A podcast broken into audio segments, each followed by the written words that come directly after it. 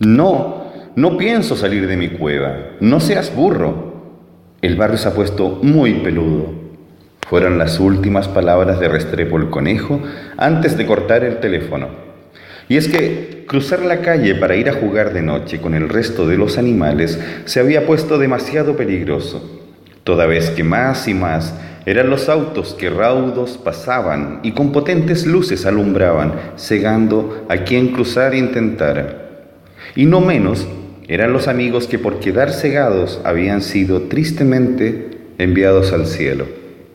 Así, Restrepo el conejo, aprovechando el cobijo de su cueva, buscó por toda la casa aquel libro preferido y, estirando las patas cuán grande era, se dispuso a leer bajo la luz de las velas.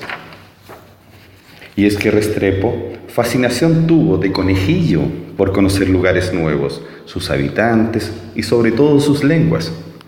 Eran tantos los seres como sus lenguajes extraños que muchas veces se vio despertando como si hablara con todos en su propio idioma y sin distinguir la realidad de lo soñado.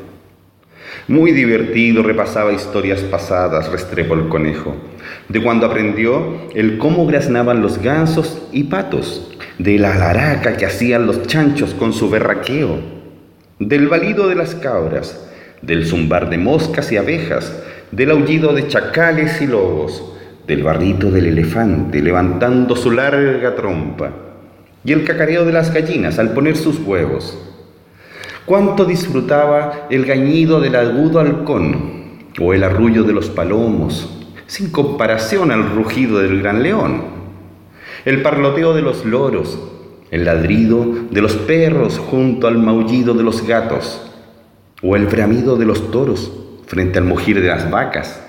¿Y qué decir del silbido de las serpientes ante el ulular del búho por las noches al cazarlas?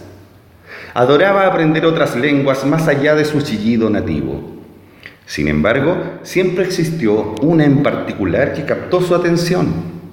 Se trataba, ni más ni menos, que del sorprendente ornitorrinco y su extrañísimo gruñido.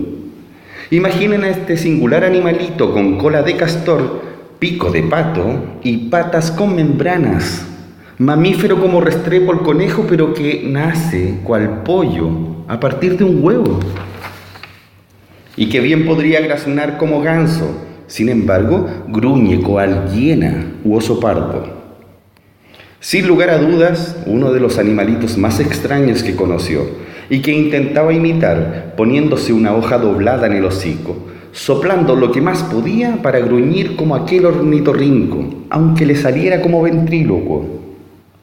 Fascinado, llamó a su amigo Osvaldo el sapo y le pidió que fuese a acompañarlo. Se les hizo tarde jugando y venciendo al sueño que ya les cerraba los ojos.